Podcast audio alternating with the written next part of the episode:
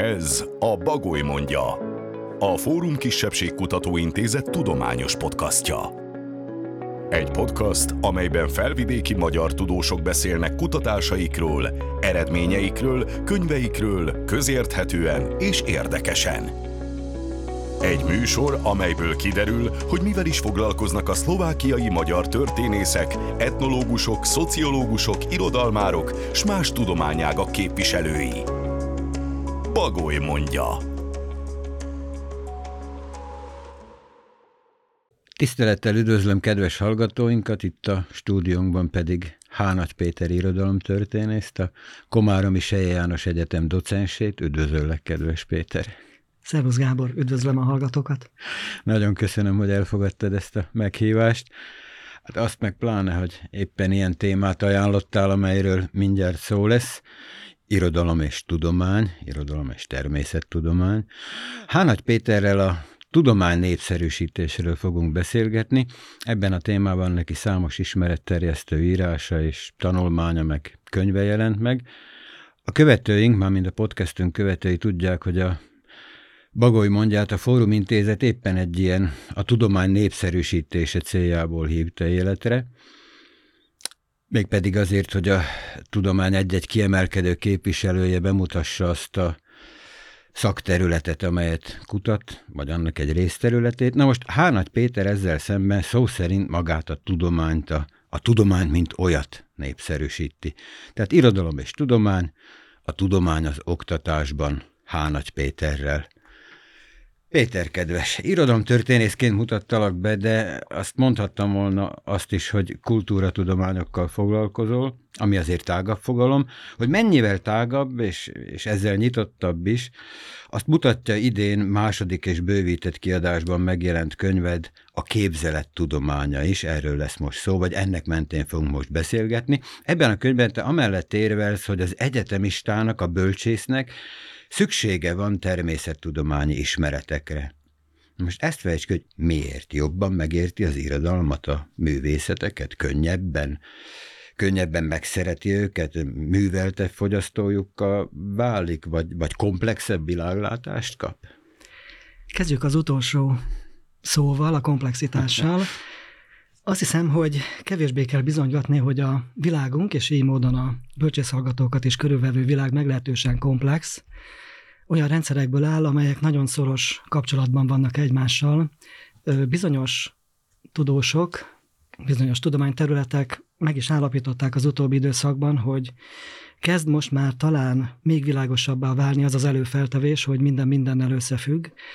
Ezt sokan metaforikusan kezelik, és mondják, hogy természetesen nem teljesen így van, de olyan sűrű most már a kapcsoltság a világunkban, a különböző területek közti kapcsolatoknak a száma is megnőtt, tehát ez mondhatnám, hogy szinte mérhető. Felgyorsulnak különböző folyamatok. Hmm. Oly mértékben felgyorsulnak, hogy az előjelek is megváltoznak nagyon gyorsan, vagy megváltozhatnak. Gondoljunk például a járvány esetében Igen. bizonyos állításokra. Az, hogy komplex a, a világ, ez valószínűleg régóta is ö, így van. Egyrészt a komplexitással különböző tudományterületek foglalkoznak. A komplex rendszerek közötti kapcsolatrendszereknek a tanulmányozása volna ennek a könyvnek a kiinduló pontja, és a bölcsészetben tulajdonképpen ezt érdemes szerintem felvillantani.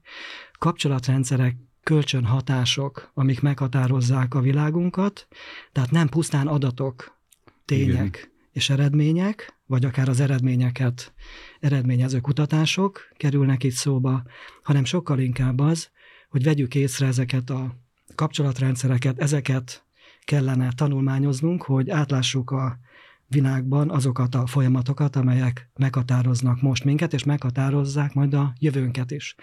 A következő generációnak pedig ezt a tudás szerkezetet kellene szerintem átadnunk és közvetítenünk, ami valójában kiinduló pontként adatkezelés, igen. hogyan tudjuk a, az adatokat, mire jók, hogyan tudjuk egyáltalán ezeket kezelni, megközelíteni, hogyan alkotnak nagyobb rendszereket, Igen. és ezek a rendszerek hogyan függenek össze egymással. Alig kell bizonygatni, hogy a társadalom is ilyen, Nyilván ilyen a klíma is, de ha valaki a természettudomány eredményeit tanulmányozza, akkor valószínűleg jobban fog eligazodni a társadalomban is. Jobban fog érteni szociológiai rendszerek tanulmányozásához, uh-huh. és olyan mintázatokat is ö, esetleg felismer, amelyek hát ezeknek a bizonyos adatoknak, eredményeknek a függvényeben ö, értékelhetők. Uh-huh. Ha valaki nem tud különbséget tenni hólyagcsíra és magzat között, akkor ne nyilatkozzon a magzat elhajtás kérdésére.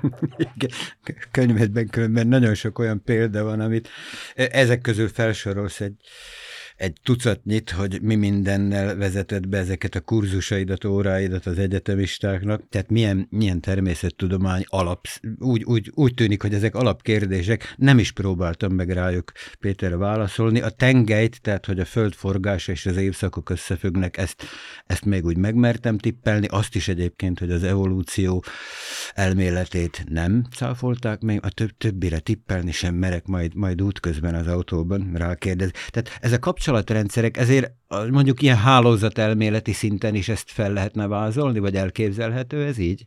Persze, mindenképpen.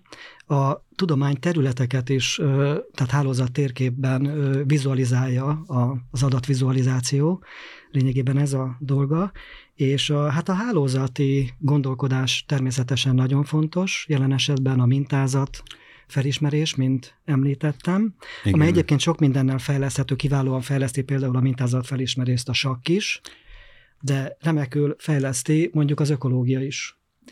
Hogy lássuk a természetben azokat a mintázatokat, amelyekbe erőteljesen belenyúltunk, és nem látjuk, hogyha azt a mintázatot megszakítjuk, milyen következménye lesz. Uh-huh.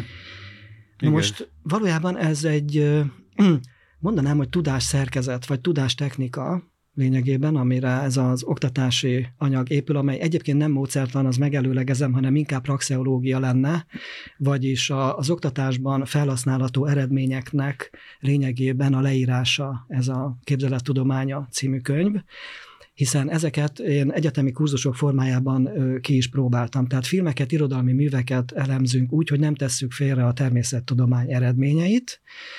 Erre világszerte egész tényleg oktatási szisztémák, kurzusok épülnek. Uh-huh. Nagyon fontosnak tartom a különböző területek közti reflektált kapcsolatnak a működtetését. Tehát nem arról van szó, hogy valamit tudunk. Értem. Ahogy Feynman mondja, hogy, hogy jaj, tudjuk, hogy egy, egy elektron az körülbelül hol helyezkedhet el, vagy nem tudjuk, hanem hogy értsük meg, hogy mi van az adatok mögött, mit tesznek lehetővé, hiszen a tudomány az nem úgy működik, mint a, most picit csúnya kifejezést fogok használni, mint a nagyképű tudatlanság hogy váltig állítja, hogy Értem. valami így van, hanem a tudományos gondolkodásnak az egyik ismérve egyrészt, hogy kritikai, másrészt kritikusan viszonyul az adatokhoz és az eredményekhez, meg egyáltalán a jelenségekhez, nem vesz mindent pusztán magától értétődőnek attól, mert úgy néz ki, vagy olyan a látszat. Igen hanem adatkezelési szinten érti azt, hogy, hogy mi történik. Viszont ez egyfajta tudatlanságot is jelent. Minél többet tudunk, annál ö, több ö, olyan hézak keletkezhet, ahol egyszerűen el kell ismernünk a uh-huh. korlátainkat. Tehát megtanít ez a gondolkodásmód arra is, hogy hogy ne csak egy irányba gondolkodunk, ne csak azt fejlesszük, és arra építsünk valamit, hanem lássuk be a korlátainkat, vagy tanuljunk meg veszteni. Igen mint például, hogy a sakjátékos is tudta, hogyha már ezt az analógiát használtuk. Így. Péter, te itt ebben a Bagoly mondja podcast sorozatban, hogy említettem, szakértőket hívunk meg, te viszont bölcsészként a, a természettudományokat vonod be a vizsgálódásaidba, biológiát, fizikát, kémiát, hát kozmológiát, kvantumfizikát, kvantummechanikát sorolhatnám, ebből a könyvedből kiderül sokkal több mindent. Na most, ha jól értem a gondolatmeneted, akkor a termé- meg amit most is mondtál, tehát, hogy a természettudomány nem eszköz, nem, nem valamilyen adatbázis ahhoz, hogy, hanem módszer, módszerben segíti a bölcsészt, vagy, vagy a természettudomány és a, és a humántudományok milyen kölcsönhatásban vannak egy, ezek testvérek, vagy féltestvérek, egyik segíti a másikat jobban megérteni a maga szakát? Igen, fel, igen, feltétlenül.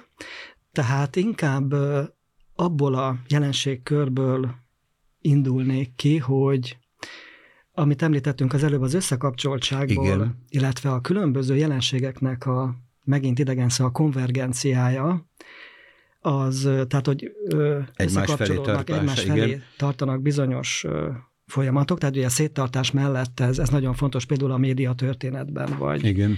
vagy, vagy nagyon fontos a, a természet, a társadalom és a bölcsészet tudományi területeknek az együttes felhasználása ahhoz, hogy komplex jelenségeket ö, tanulmányozzunk. Másrészt a bölcsész ö, területeken a tudás szerkezetben erőteljes szelekciós mechanizmusok működnek, ami azt jelenti, hogy válasz egy témát, foglalkozza a témával, és szedd össze a neked megfelelő információkat a téma kapcsán. Ez úgy működik, hogy volna egy témacentrum, és ahhoz választ a bölcsész adatokat, eredményeket, tanulmányokat, könyveket, Igen. médiumokat, bármit. A természettudós nem feltétlenül így gondolkodik, ő kontrollként kezeli a, az eredményt ahhoz, hogy az előfeltevéseit felül tudja vizsgálni. Ezért például a szakdolgozóimnak szoktam mondani, hogy próbálják hálózatként elképzelni a munkájukat, fő, al, stb. fejezetek milyen csomópontokból áll. Minden médium segít abban, hogy térszerűen lássunk valamit. A hálózatelmélet is ebben segít vizualizál Igen. adatokat, olyas, mint a kihoznánk a számítógépből. Ugye a barabási labnak erre épül a tevékenységi körének egy része.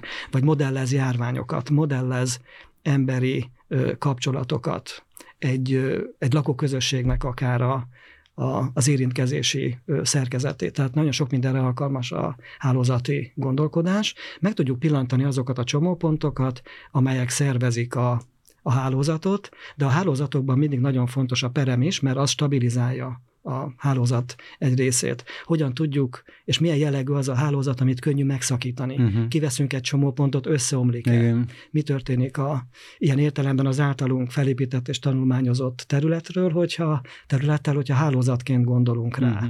Ez akár mondom, még a szakdolgozat írás szempontjából is fontos lehet. De amivel kezdtem az imént, a tudományos praxisban a tudás kicsit másként szerveződik. Ott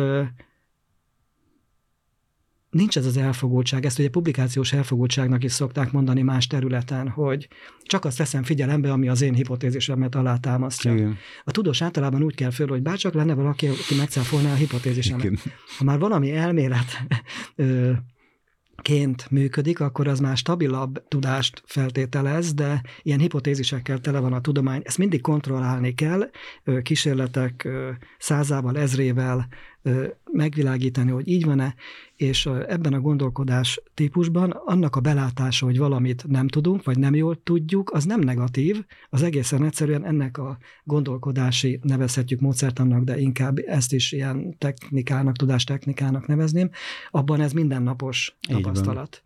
Vagyis a tudósnak kutya kötelessége azt is ö, számba venni, ami cáfolja az ő hipotézisét. Igen, melegfej majd később cáfolódik, és Pontosan. Kész. Vagy hát gondoljunk arra, hogy ez mondjuk azért nem idegen a, azért a, a bölcsész területektől sem, csak hát itt jön a reflektáltságnak a Igen. kérdése. Tehát nagyon sokan dolgoznak inkább egy irányba, egyfelé fejlesztik a, a munkájukat, kevésbé figyelnek ezekre az érintkezési vagy kapcsolódási pontokra. De például Szegedi Maszák mely egyszer úgy fogalmazott, hogy az tudóst is a kimondatlan előfeltevései minősítik. Uh-huh. Mennyire látunk rá erre? Miből tevődnek össze? Ö, nem mindig ö, látunk rá természetesen teljes mértékben, de egy külső szem pedig rálát. Értem. A magányos tudós, a zug tudós mitosza ez ebben már kevésbé tartható, sokkal inkább tímek munkájára van szükség. Uh-huh. Nincs olyan agy, ami be tudná fogadni a világ teljességét. Szükség van arra, hogy a tímen belül azt a mozaik darabot más fogja odailleszteni, de az az enyémet ki fogja illeszteni, vagy éppen kilöki, cáfolja. Ezért a tudományon belül is megfigyelhető ez a konvergencia. Nagyon jó példa erre az, hogy amikor a gravitációs hullámokat a Ligóban bemérték, akkor azt a publikációt száz évvel Einstein után körülbelül ezren írták Igen. alá a szerzőként, de uh-huh. magát az elméletet egy ember, egyetlen egy ember fektette le Értem. a relativitás elméletben.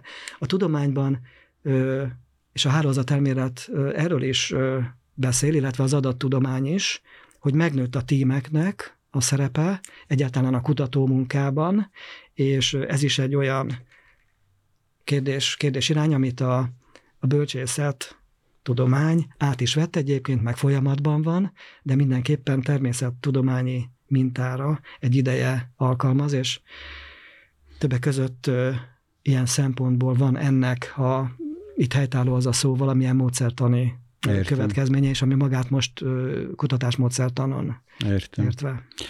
Péter, igen szemléletes és élvezetes példákat említesz ebben a könyvedben is arra, amikor egy irodalmi mű fikciós reáliáit például a fizika utóbb igazolja. Meg hozol példát a fordítottjára, és amikor a tudományos művekre, vagy azoknak egy-egy elméletére éppen a szép irodalom irányítja rá a figyelmet.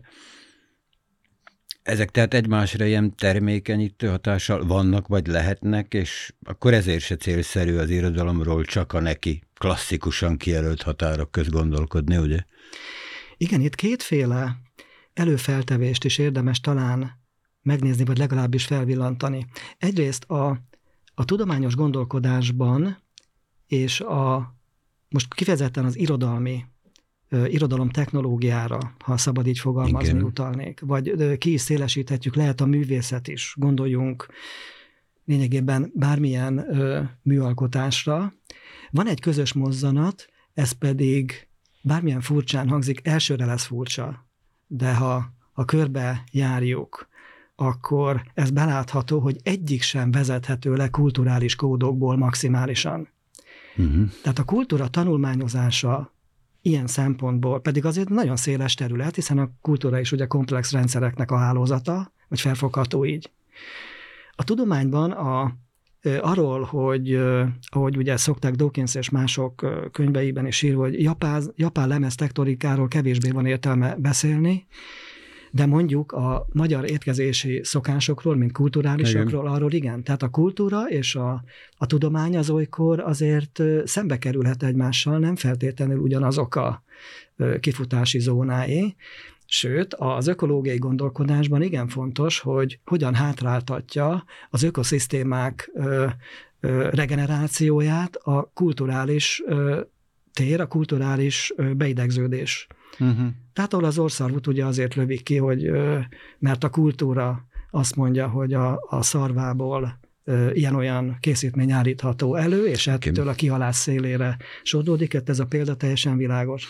De ugyanez mondjuk a ökológiai gondolkodás szintjén fölmerül a, például a, az étkezési szokásokban uh-huh. is, hogy valószínű, hogy olyan étkezési környezetben nőttünk fel, amelyben a rovar alapú táplálkozás az kevésbé vívott.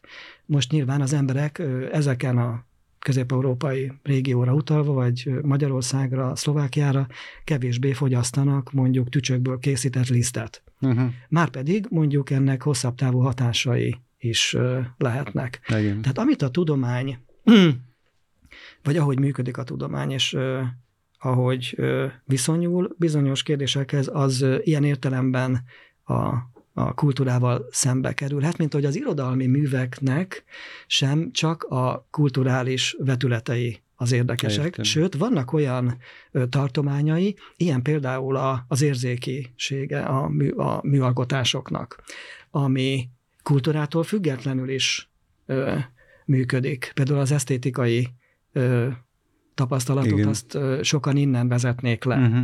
Uh-huh. Nem csak onnan, hogy nem etikai mozzanat, ahogy mondjuk Kant mondta, hanem onnan is, hogy de nem is tudományos, oké, okay, nem Értem, közelíthető igen. meg de biztos, hogy ö, azzal is számolni kell, hogy a kulturális kódok tanulmányozása nem elégséges hozzá. Ott, ott nyílik egy másik terület. Ez valószínűleg így van egyébként a költészet és a, mondjuk a szép próza esetében is szól valamiről a mű, de valójában, amit tanulmányozni érdemes még, ezek a mindig valad, marad, marad valami, ami Igen. akár értelmen inneni, értelmen túli, most mindegy hova helyezzük, de mégsem írható le pusztán a kultúra kódjaival.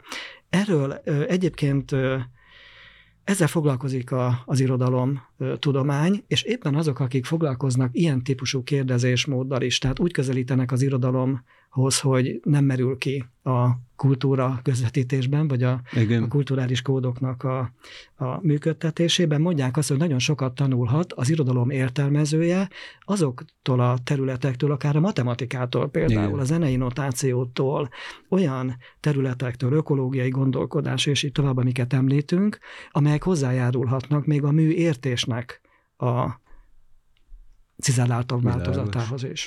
Péter, a popkultúráról beszélgessünk többet, vagy a peremműfajokról is, mert ebből a, ugye az eddigi munkásságodból is világos, hogy téged ez nagyon érdekel, és nagyon foglalkoztat, és több szinten kutatod. Na most ez a könyved, amelyikről szó van, ez azt bizonyítja legalábbis számomra, hogy a popkultúra némelyik alkotása, most téged idézlek, és az Avatar című filmmel kapcsolatban írod, tökéletesen alkalmas arra, hogy megközelítsük általa, megközelítsünk általa olyan biológiai jelenségeket, biodiverzitás, ökoszisztéma, szimbiózis, amelyekről a diákoknak feltétlenül tudniuk kellene. Tehát az is benne van a könyvedben, hogy azáltal, hogy például a szifia tudományos ismereteket felhasználva, mint egy azoktól elrugaszkodik, nem ritkán ugye később eljut igazolandó vagy, vagy cáfolandó tényekig, tehát hogy mint, mint egy, ezek a ezek a regiszterek, ezek a popkulturális regiszterek, hogy magukban hordozzák a tudományt, és, és ezzel, ezzel tulajdonképpen irodalmi szinten vagy más képzőművészeti szinten ö, propagál, játékba hozzák, népszerűsítik a tudományt. Igen, igen. A könyvnek a képzelet, tudományok, képzelet igen. tudományának lényegében ez a kiinduló pontja, hogy nézzünk meg egy olyan órát, amikor mondjuk az a kérdés, hogy hogyan értelmezzük az Avatar című filmben a látottakat. Talán nem véletlen, hogy az ilyen produkciók esetében vannak tudományos tímek, akik segítik egyébként a, a rendező meg a stáb munkáját, de akár a történetvezetésben, nem csak a látvány kialakításában, Igen. hanem a történetet meghatározó mozzanatoknak a rendszerében számos olyan kérdés merül fel, amely a tudományból származik. Ez azért sem véletlen, mert a Mondhatjuk picit, persze, patetikus talán, de mégiscsak igaz, hogy, hogy a korunk nagy kérdései a, a tudományjal függnek össze, tehát a globális felmelegedés annak a kezelése, Igen. az ökológiai rendszereknek a ö, katasztrófája, egyáltalán hogyan tudjuk ezeket ö, kezelni hosszabb távon, hogyan tudjuk a, ugye a poszthumán korszak, antropocén ö, különböző most már ugye nem a természet részei vagyunk, hanem az alakítói. Tehát ezt a tendenciát hogyan tudjuk értelmezni, és így tovább az ember helye a, a világban az, az ugyanúgy a művészet kérdése is, mint a tudományi, lehetszerűsítve. És ezek a filmek irodalmi alkotások ö, beszélnek, fölvetik ezeket a, a dilemmákat. Például az avatárban konkrétan ö, nagyon izgalmas a, a biológiai egy, Igen. egy teljes bolygó méretű rendszernek a felépítése. Ez ugye régebben az ökológiai, az ökofikciók, illetve a, a science fictionnek az ökológiai változatai, mint amilyen például a dűne volt. Frank Herbert műve, amely felépít egy bolygót, és annak a, az ökológiáját is mellékeli. Ráirányítja tehát a figyelmet a fantasztikumon, a kalandon, uh-huh. a, mhm. a látvány elemeken, túl arra is, hogy ott valami szervezi azt a, a világot, és Igen. például az avatárban az említettek közül nagyon fontos a, a navik és a környezetük közti kapcsolat, uh-huh. amelyben egyébként ott valószínűleg beleíródik a, az emberi világ és a föld közti kapcsolatnak a, a megszakadása, amire ugye a, a Gaia hipotézis és más fontos előfeltevés rendszerek Igen. is hivatkoznak. Péter, Tehát... azt szerettem, még nem hogy a szabadba, folytasd aztán nyugodtan, de hogy oktatási segéd lett a, a, az alcíme ennek a könyvednek. Én úgy is olvastam egyébként, te a tapasztalatod szerint ez nálunk mennyire általános, tehát hogy mennyire vagy egyedül ebben itt, mondjuk szlovákia magyarként a szlovákia magyar közoktatásban, egyetemi bölcsészoktatásban, hogy irodalom órákon, vagy irodalom kurzusaidon a természettudománynak a, a tényeit épített be. Egyáltalán azt, amit is itt meséltél, vagy be, el is beszéltél, hogy ez tulajdonképpen nem, nem egymást kisegítő két disziplína, hanem, hanem az egyik átveszi a másik technikát, sőt az egyik a másik felől e, egészen más oldalait mutathatja be, komplexebb oldalait. Tehát azt látom a, a, a könyvedből is, hogy te figyeled a, a világon számodra befogható hasonló kurzusokat. Nálunk ez mennyire általános jelenség, hogy egy bölcsészkaron a természettudomány oktatása is fontossá válik? Úgy fogalmaznék, hogy az kellene, hogy legyen. Az kellene. Mm. Ha körülnézünk a világban, hiszen nem a mi egyetemünk az egyetlen, és nem a mi tanszékünk az egyetlen, ami bármivel is foglalkozik, akkor azt látjuk, hogy például popkultúra kutatással foglalkozó tímek, tanszékcsoportok szinte minden egyetemen vannak, hogy azok esetleg programok formájában működnek, vagy, vagy konkrétan úgy, ahogy a képzelettudománya is működik, hogy hogy például természettudományos kérdéseknek a megvilágításához használ irodalmi Igen. anyagot, képregényeket vagy, vagy filmeket. Ilyen is rengeteg van. Ugye az Indianán például éveken keresztül Joan Slonczewski tartott, aki mikrobiológiával, molekuláris biológiával foglalkozik olyan kurzusokat, hogy a tudományos eredményeket science fiction műveken keresztül közelítette meg a hallgatóival. Azt feltételezve, hogy és az az egész projektnek szerintem a lelke egyfelől, hogy egy adattal nagyon nehéz kapcsolatba kerülni. Mert uh-huh. egyszerűen egy Igen. száraz nem tartalmaz Igen. olyasmit, hogy hogyan viszonyuljak hozzá. Azt mondom, hogy a Hold a Földtől 380 ezer kilométerre van kiátlagolva. Jó, lehet, hogy tudjuk ezt az adatot, mit tudunk vele kezdeni, de uh-huh. egy történetbe beépítve, ahol ennek valamilyen Értem. funkciója van, ott az elsajátítás is valamelyest ne, ne a könnyebbségét lássuk, hanem összetettebbé tud válni.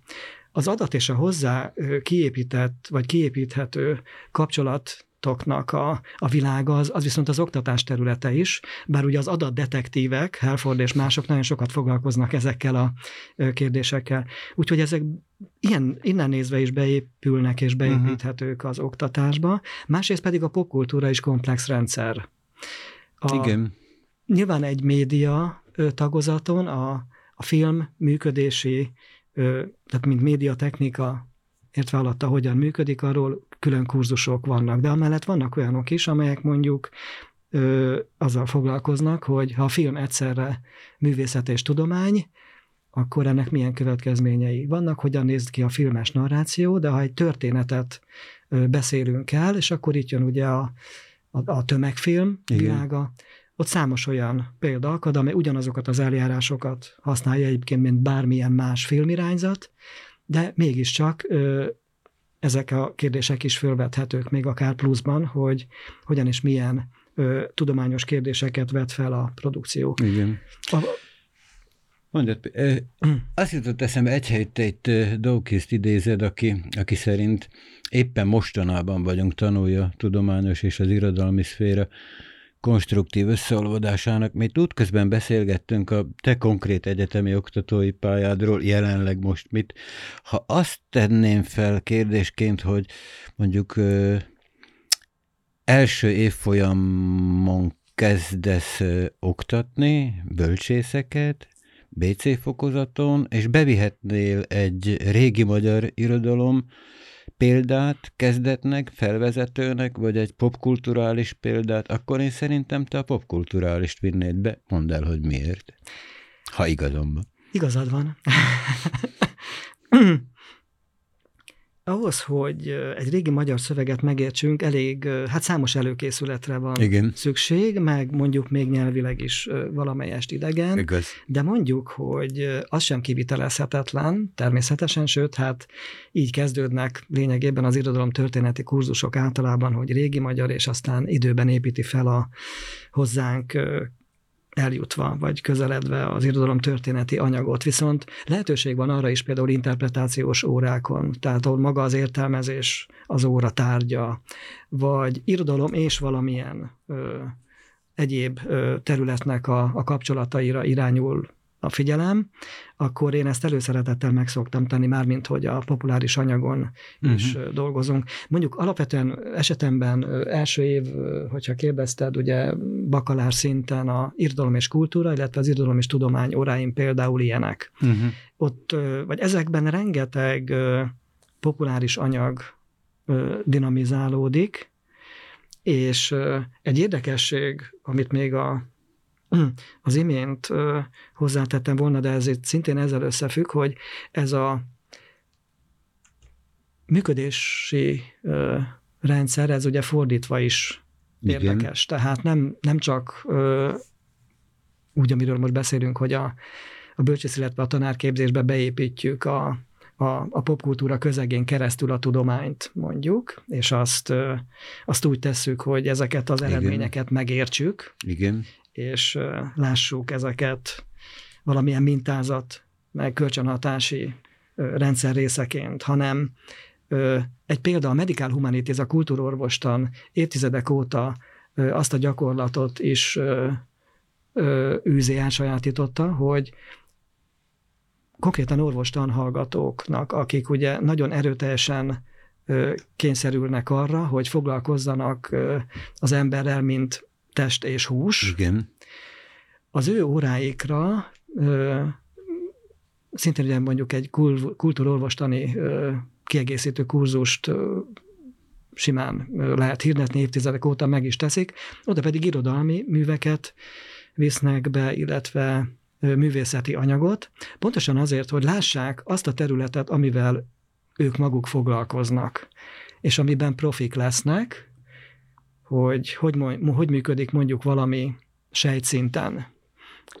Nagyon komplex egy sejt természetesen, de mondjuk ott már kevésbé tud az orvos, ugye, mert ott másfajta Igen. tudati tevékenységre lenne szükség, hogy mondjuk a fájdalom hogy néz ki, elég individuálisnak tűnik, de hogy ráérezzen esetleg arra, és akkor lehet, hogy empatikusabb lesz a, betegeivel, vagy a pácienseivel, hogy, és akkor ez az empátia, a fájdalom, az igazságérzet, bármi, ami esetleg ott fölmerülhet a praxis közben, és, és a kultúrolvostannal foglalkozók azt mondják, hogy ez egyáltalán nem hiába való, tehát ők így Értem. működtetnek hasonló órákat. Ott a, a területeknek az összekapcsolása nyilván egy, egy picit más, de ahogy működnek, mondjuk a bölcsész erővonalak, természettudományi közegben ez végül is végeredményként azért hasonló, mint hogyha a természettudomány eredményeit nem tesszük félre, hanem alkalmazzuk, uh-huh. és, és reflektáltan kezeljük a, a bölcsész órákon, pláne kultúrával foglalkozó órákon, ott biztos, hogy ránk fér. Péter, kedves, rengeteget akartam még tőled kérdezni. Az időnk sajnos véges. Ezt szerintem, szerintem jobban le kellett volna szűkítenem. Én éreztem ebből a könyvedből, hogy ebben rengeteg ilyen, ilyen félórás podcast benne van.